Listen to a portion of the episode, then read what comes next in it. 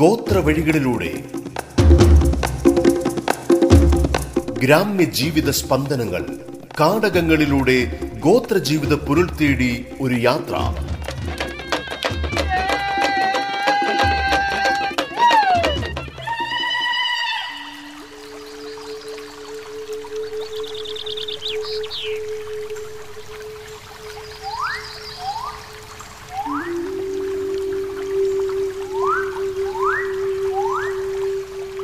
വണക്കം.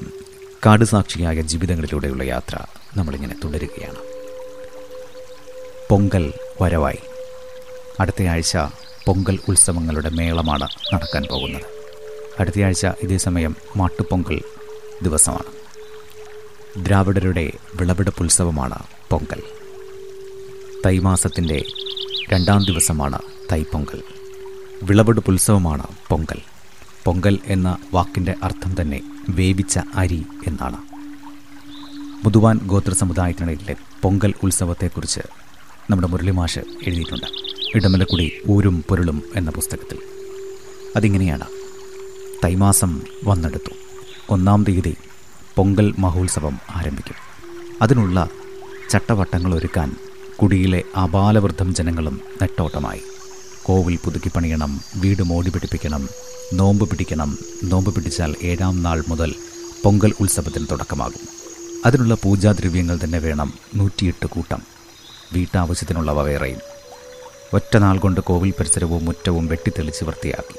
എല്ലാത്തിനും ഇളന്താരികൾ മുമ്പിൽ നിന്നു. നാളെ പഴയ ഈറ്റയും ഇലയും എടുത്തു മാറ്റി പുതിയ കോവിൽ പണിഞ്ഞുണ്ടാക്കണം.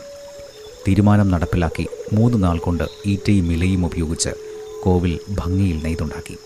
കോവിലകവും പുറവും പച്ചിലകളും കാട്ടുപൂക്കളും കൊണ്ട് അലങ്കരിച്ചു. സ്ത്രീകൾ അവരവരുടെ കൂരകൾ വൃത്തിയാക്കി. തറയും ചുവരും വിവിധ വർണങ്ങളിലുള്ള കളിമണ്ണ് തേച്ച് മോടി പിടിപ്പിച്ചു.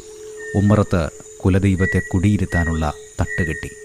അവിടെ മലദൈവങ്ങളെ കുടിയിരുത്തി. ദിനവും നെയ്ത്തിരി കൊളുത്തി നോമ്പ് മുടങ്ങാതിരിക്കുന്നതിനുള്ള അനുഗ്രഹം തരുവാൻ അപേക്ഷിച്ചു. പൊങ്കൽ ആരംഭിക്കുകയാണ്. കുടിനിവാസികളെല്ലാം പൊങ്കൽ വ്യാപാരങ്ങൾ ശേഖരിക്കുന്നതിനായി പട്ടണത്തിൽ പോയിരിക്കുകയാണ്. ഉള്ളതെല്ലാം വിറ്റും കടം വാങ്ങിയും ഒക്കെ സ്വരൂപിച്ച പണവുമായിട്ടാണ് പാതി ആളുകളും പോയിരിക്കുന്നത്. കാണം വിറ്റും ഓണം ഉണ്ണമെന്ന പോലെ കടം വാങ്ങിയും പൊങ്കലൂട്ടണമെന്ന ചൊല്ല് മുതുവാന്മാർക്കിടയിൽ പ്രസിദ്ധമാണ്. പുത്തൻ ഉടുപ്പുകളും കാത്തട്ടും കൈവളകളും കളിപ്പാവും ഒക്കെ വാങ്ങിക്കൊണ്ടാണ് അപ്പനമ്മമാർ വീടുകളിലെത്തിയത്. കുട്ടികൾ അവയൊക്കെ അപ്പപ്പോൾ തന്നെ അണിഞ്ഞുകൊണ്ട് കൂട്ടുകാരുടെ വീടുകളിലേക്ക് ഓടി. തങ്ങളുടെ പുത്തൻ ഉടുപ്പുകൾ കാണിച്ചു കൊടുക്കുകയാണ്. നാളെ ഉത്സവം ആരംഭിക്കുകയാണ്.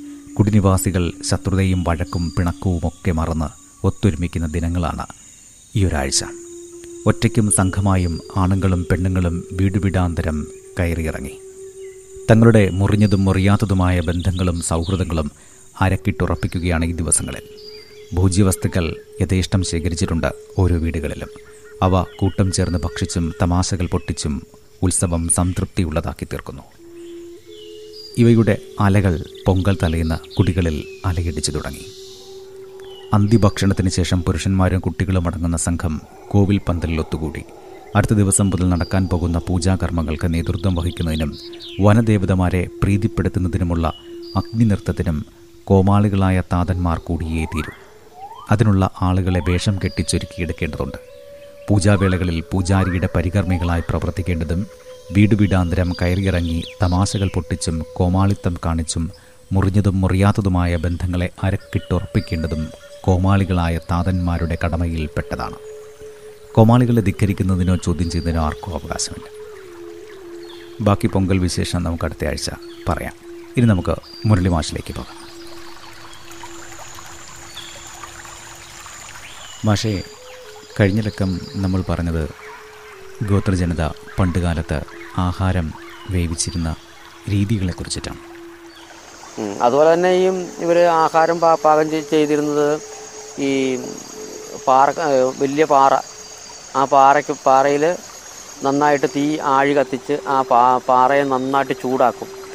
ആ നന്നായിട്ട് ചൂടായി കഴിയുമ്പോഴത്തേനും അതിലുള്ള ആ കനലും ചാരവും എല്ലാം ശരിയായിട്ട് തൂത്ത് വൃത്തിയാക്കി കഴിഞ്ഞതിന് ശേഷം മാംസമെങ്കിൽ മാംസം അതല്ലെങ്കിൽ മീനാ മത്സ്യമാണെങ്കിൽ മത്സ്യം എന്തോ എന്താണോ അവർ പാകം ചെയ്യാൻ ഉദ്ദേശിക്കുന്നത് അതിനെ ആ ചൂടുള്ള ഭാഗത്തേക്ക് നിരത്തി വയ്ക്കും. ആ നിരത്തി വെച്ച് കഴിയുമ്പോഴത്തേന് ആ ഈ ഇതിന്റെ ചൂട് കൊണ്ട് അതെല്ലാം നല്ല നന്നായിട്ട് വെന്ത് കിട്ടും.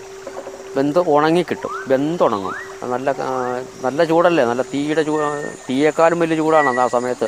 പാറ പഴുത്ത് നിൽക്കുകയാണ്. ആ പഴുത്ത പാറയിലേക്കാണ് തിരിച്ചും മറിച്ചും വെച്ച് ഇവരിങ്ങനെ ഇതിനെ ചുട്ടെടുക്കുന്നത്. നല്ല ടേസ്റ്റാണ് ഇതിന്. അപ്പോൾ അങ്ങനെ ഒക്കെ ഉണ്ടാക്കി കഴിച്ചിരുന്ന ഒരു ഒരു കാലം ഉണ്ടായിരുന്നു. അതുപോലെ തന്നെ ഈ റാഗിയൊക്കെ കിട്ടുവാണെങ്കിൽ റാഗിയും ഇങ്ങനെയൊക്കെയാണ് ഇവർ ഇവർ ഉണ്ടാക്കിയിരുന്നത്. ഈ പാറക്കുഴി നന്നായിട്ട് ഉള്ള സ്ഥ- സ്ഥ- സ്ഥലത്ത് ഒരാ അതിനോട് ചേർത്ത് ആ കുഴി നന്നായിട്ട് വൃത്തിയാക്കി കഴുകി വൃത്തിയാക്കി എടുത്തതിന് ശേഷം അതിനോട് ചേർത്ത് ശരിയായ രീതിയിൽ ഇങ്ങനെ തീ ആഴി കൂട്ടും. ആഴി കൂട്ടിയതിന് ശേഷം ഇത് വൃത്തിയാക്കുന്നു. ആ വൃത്തിയാക്കിയിട്ട് അതിന്റെ അകത്തേക്ക് വെള്ളം ഒഴിച്ച് കഴിയുമ്പോഴത്തേക്കും ആ വെള്ളം തിളച്ച് നിൽക്കും. ആ വെള്ളത്തിലേക്കാണ് ഈ റാഗിപ്പൊടി ഇട്ട് ഇവർ കുറുക്കി തിന്നിരുന്നത്. ഒരു കാലത്ത്. അപ്പോൾ അതിന്റെ അകത്ത് അല്പം സ്വല്പം ചാറോ അതൊക്കെ വന്നെന്ന് വരും. പക്ഷെ അതൊന്നും ഒരു ആ- കാലത്തൊരു വിഷയമേ ആയിരുന്നില്ല. അപ്പോൾ അങ്ങനെ ആണ് ആ കാലത്തേക്ക് ഇവർ ഈ ആഹാരങ്ങളൊക്കെ പാകം ചെയ്തിരുന്നത്. പിൽക്കാലത്ത് പിന്നെ ചട്ടിയും കലവും ഒക്കെ ആയി വന്നു കഴിഞ്ഞപ്പോഴത്തേനും അതൊക്കെ വാങ്ങിച്ച് ഉപയോഗിക്കാൻ തുടങ്ങി. മാത്രമല്ല ഈ ചട്ടിയും കലവും എന്ന് പറയുമ്പോഴത്തേന് ആദ്യകാലത്ത് മൺ മൺപാത്രങ്ങളായിരുന്നല്ലോ. അപ്പോൾ മൺപാത്രങ്ങൾ ഇങ്ങനെ വനത്തിലൂടെ ഇങ്ങനെ കൊണ്ടു നടക്കാൻ സാധിക്കാത്ത അവസ്ഥയുമുണ്ട്. കാരണം അത് തട്ടവും മുട്ടവും ചെയ്ത് കഴിഞ്ഞാൽ അത് പൊട്ടിപ്പോകും. അതവർ സ്ഥിരമായിട്ട് താമസിക്കുന്ന ആ വീട്ടിൽ മാത്രം ഉപയോഗിക്കാൻ വേണ്ടിയിട്ടാണ് അവർ വാങ്ങിച്ച് വെച്ചിരുന്നത്. ഉണ്ട ഉണ്ടായിരുന്നാൽ പോലും.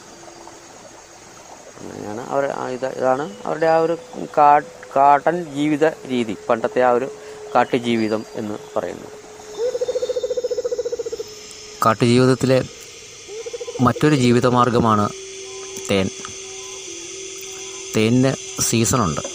അതിൽ സീസൺ ഇല്ലാത്ത ചെറുതേനിന് മാത്രമേ ഉള്ളൂ. ചെറുതേൻ ഏത് സീസണിലും കിട്ടുന്നുണ്ട്. പക്ഷേ ഈ ചെറുതേൻ ശേഖരണം എന്ന് പറയുമ്പോഴത്തേന് ഏറ്റവും ബുദ്ധിമുട്ടുള്ള ഏറ്റവും ജോലിഭാരം കൂടിയ ഒരു പണിയാണ് ഈ ചെറുതേൻ ശേഖരണം എന്ന് പറയുന്നത്. ഔഷധ ഗുണവും ചെറുതേനിന് തന്നെയാണ് ഏറ്റവും കൂടുതലുള്ളത്. പക്ഷേ ഈ ചെറുതേൻ ശേഖരണം വളരെ ദുരിതമാണ്.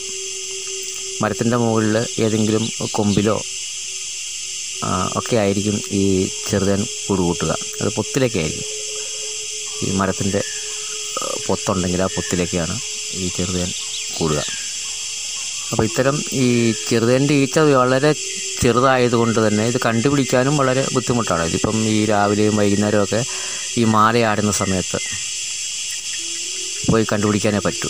അത് സൂര്യന്റെ ആ ചായവനുസരിച്ച് അതിന്റെ കതിര് സൂര്യന്റെ കതിരിങ്ങനെ വരുമ്പോഴത്തേന് ആ കതിരിൽ നിന്നിങ്ങനെ ആടുന്നത് കാണുമ്പോൾ മനസ്സിലാകും. അങ്ങനെയാണ് ഇത് തേൻ ഉണ്ട് എന്ന് മനസ്സിലാക്കുന്നത്.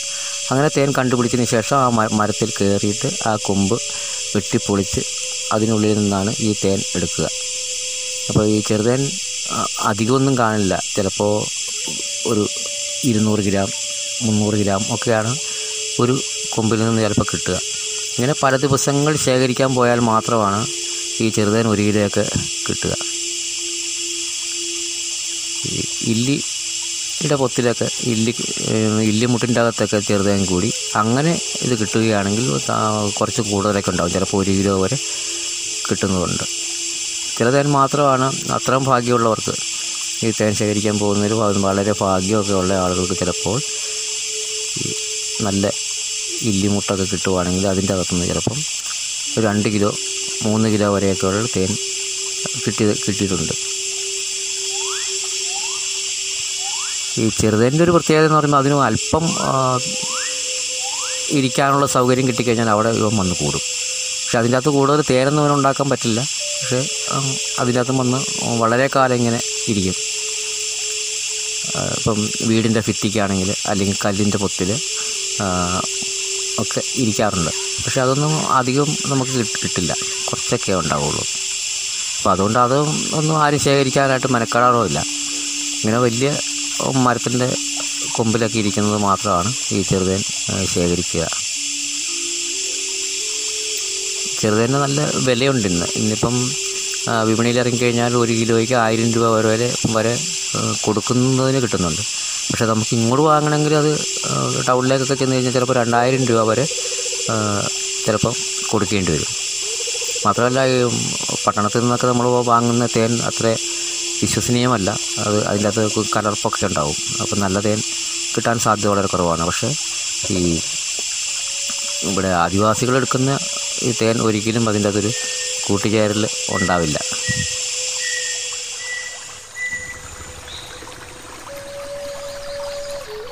ഗോത്രവഴികളിലൂടെ ഇടവേളയ്ക്ക് ശേഷം തുടരും.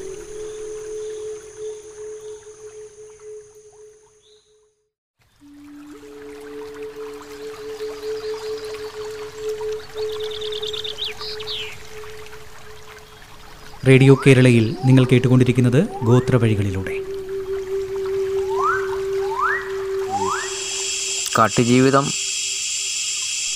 ആദ്യകാലങ്ങളിലൊക്കെ വളരെ സുഖപ്രദമായിരുന്നു. അതിന്റെ പ്രധാന കാരണം എന്നത് അക്കാലത്ത് വിതയ്ക്കുന്ന നെല്ലാണെങ്കിലും റാഗിയാണെങ്കിലും മറ്റ് ഏത് വെള്ളാമയാണെങ്കിലും അതിൽ നല്ല വിളവ് കിട്ടിയിരുന്നു. മാത്രമല്ല അന്ന് ഈ കീടങ്ങളുടെ ശല്യവും വളരെ കുറവുണ്ടായിരുന്നു. പക്ഷേ പിന്നീടായപ്പോൾ ഈ മണ്ണെല്ലാം അതിന്റെ ഫലഭൂഷ്ടി നഷ്ടപ്പെട്ട് ഇത് മുരഞ്ഞു പോയ പോയ അവസരത്തിൽ ഈ വിതയ്ക്കുന്നതിന് വിളവ് വളരെ കുറയുകയും. ഒപ്പം ഈ കീടങ്ങളുടെയും മറ്റ് കാട്ടുമൃഗങ്ങളുടെയൊക്കെ ശല്യങ്ങൾ കൂടുതലാവുകയും ചെയ്ത ഒരു സാഹചര്യം വന്നു അപ്പോൾ ഈ ആദിവാസികൾ എല്ലാവരും തന്നെ ഇപ്പം മന്നാൻ മന്നാൻ എന്ന് മാത്രം പറയണ്ട എല്ലാ എല്ലാവരും തന്നെ ഈ വിരിപ്പ് കൃഷിയാണല്ലോ ഈ ജീവിതമാർഗത്തിനായിട്ട് കൂടുതലായിട്ട് ഉപയോഗിച്ചിരുന്നത്. നാണ്യവിളകൾ വിതയ്ക്കുന്ന ഒരു രീതി ഉണ്ടായിരുന്നില്ല. തന്നാണ്ട് കൃഷികൾ ചെയ്യുന്നു. അതിൽ നിന്ന് കിട്ടുന്ന നെല്ലാണെങ്കിലും റാഗിയാണെങ്കിലും അതെടുത്ത് കഴിക്കുന്നു. കാട്ടിൽ നിന്ന് കിട്ടുന്ന ഈ വനവിഭവങ്ങൾ ഉപയോഗിച്ച് അത്യാവശ്യം തേയില പുകയില ഇത്തരം സാധനങ്ങൾ വാങ്ങുന്നതിന് വേണ്ടി ഉപയോഗിച്ചിരുന്നു. കാലങ്ങൾ കഴിഞ്ഞപ്പോൾ ഈ വിളവിന്റെ കാര്യത്തിലാണെങ്കിൽ ശോഷണം ഉണ്ടായി. അതോടൊപ്പം തന്നെ വനവിഭവങ്ങളുടെ ലഭ്യതയും വളരെ കുറഞ്ഞു. ഈ സാഹചര്യം വന്ന് വന്നു കഴിഞ്ഞപ്പോഴത്തേനും കാടിനെ ഉപജീവന മാർഗമായിട്ട് സ്വീകരിച്ചിരുന്ന എല്ലാ ആദിവാസി വിഭാഗങ്ങളും വളരെ ദുരിതത്തിലേക്ക് കണ്ടുപോയി. വനവിഭവ ശേഖരണവും ഈ വിരിപ്പ് കൃഷിയും മാത്രം കൈ കൈമുതലായിട്ടുണ്ടായിരുന്ന ആദിവാസി സമൂഹത്തിന് പുറത്തു പോയി കഴിഞ്ഞാൽ പുറത്തു പോകാൻ അവർക്ക് ഇഷ്ടമില്ല അതൊന്ന് മറ്റ് ഒന്ന് പുറത്ത് എന്തെങ്കിലും ഒരു തൊഴിലിന് പോകണമെങ്കിൽ മറ്റൊരു തൊഴിലും അറിയാൻ പാടില്ലാത്ത ഒരു രീതിയും ഒക്കെ ഉണ്ടായിരുന്നു. അങ്ങനെ വളരെ ദാരിദ്ര്യത്തിന്റെ ഒരു കടമ്പയിലൂടെയാണ് പിന്നീട് ആദിവാസി ജീവിതം കടന്നു വന്നത്.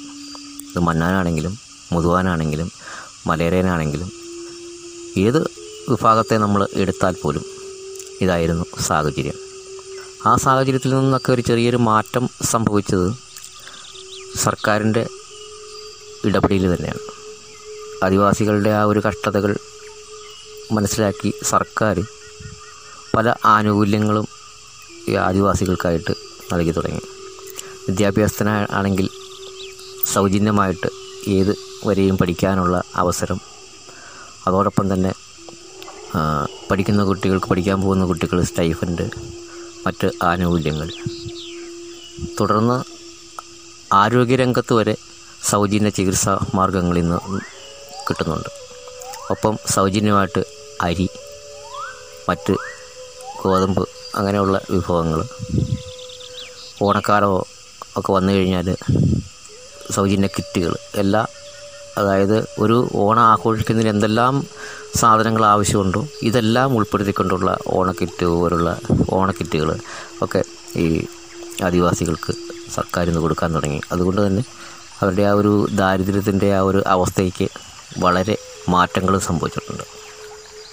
മാത്രമല്ല ഈ ട്രൈബൽ ഡിപ്പാർട്ട്മെന്റിന്റെ പ്രത്യേക ഇടപെടൽ കൊണ്ട് പല കുടുംബങ്ങൾക്കും റബ്ബർ പോലുള്ള റബ്ബർ പോലുള്ള നാണ്യവിളകൾ നട്ടു കൊടുക്കുകയും അവയിലൂടെ ജീവിതമാർഗം കണ്ടെത്തുകയും അത് ആ റബ്ബർ എങ്ങനെയാണ് ടാപ്പ് ചെയ്യുന്നത്? ആ ടാപ്പ് ചെയ്യാൻ പഠിപ്പിക്കുക. അതോടൊപ്പം അതിനുള്ള എല്ലാ സൗകര്യങ്ങളും അവർക്ക് ചെയ്തു കൊടുക്കുക. ഇപ്പം മെഷീനാണെങ്കിലും റബ്ബർ അടി അടിക്കുന്നതിനുള്ള മെഷീൻ എല്ലാം എത്തിച്ചു കൊടുത്ത് അവരെ കൊണ്ട് അത് ചെയ്യി ചെയ്യിച്ച് അങ്ങനെ ആ ഒരു ജീവിത മാർഗത്തിലേക്ക് കടത്തിവിട്ടിട്ടുണ്ട്. അങ്ങനെ കുറേ വളരെയധികം ആദിവാസി കുടുംബങ്ങൾ അതിലൂടെ രക്ഷപ്പെട്ടിട്ടുണ്ട് മറ്റൊന്ന് ഈ ട്രൈബൽ ഡിപ്പാർട്ട്മെന്റിന്റെ ഭാഗത്തു നിന്നും തെങ്ങ് കുരുമുളക് വള്ളി അതുപോലെ കൊക്കോ ജാതി ഇന്ന് വേണ്ട നാണ്യവിളകളും ധാരാളമായിട്ട് എങ്ങനെ അവർക്ക് നട്ടുവയ്ക്കുന്നതിനും അതിന് നട്ടുവയ്ക്കുന്നതിന് മാത്രമല്ല അതിന് വളവായിട്ടാണെങ്കിലും അതിന് കൊടുക്കേണ്ടുന്ന കീടനാശിനികളാണെങ്കിലും എല്ലാം എത്തിച്ച് കൊടുത്ത് അങ്ങനെ ഒട്ടേറെ ആനുകൂല്യങ്ങൾ നൽകിയാണ് ആദിവാസികളെ ഇന്നിപ്പം വലിയ ദുരിതങ്ങളൊന്നും ഇല്ലാത്ത ഒരു തലത്തിലേക്ക് എത്തി എത്തപ്പെട്ടിരിക്കുന്നത്.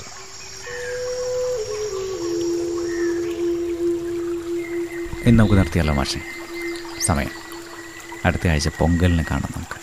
അടുത്ത അടുത്ത തിങ്കളമ വീണ്ടും കേട്ടുവാപ്പോളൂ ഗോത്ര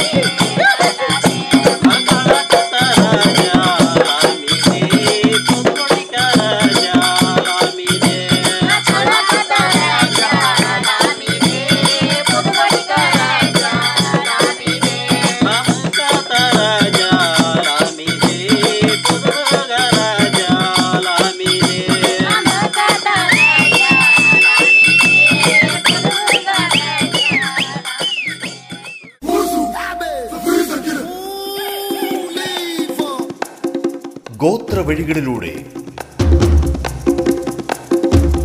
ഗ്രാമ്യ ജീവിത സ്പന്ദനങ്ങൾ കാടകങ്ങളിലൂടെ ഗോത്ര ജീവിത പുരുൾ തേടി ഒരു യാത്ര.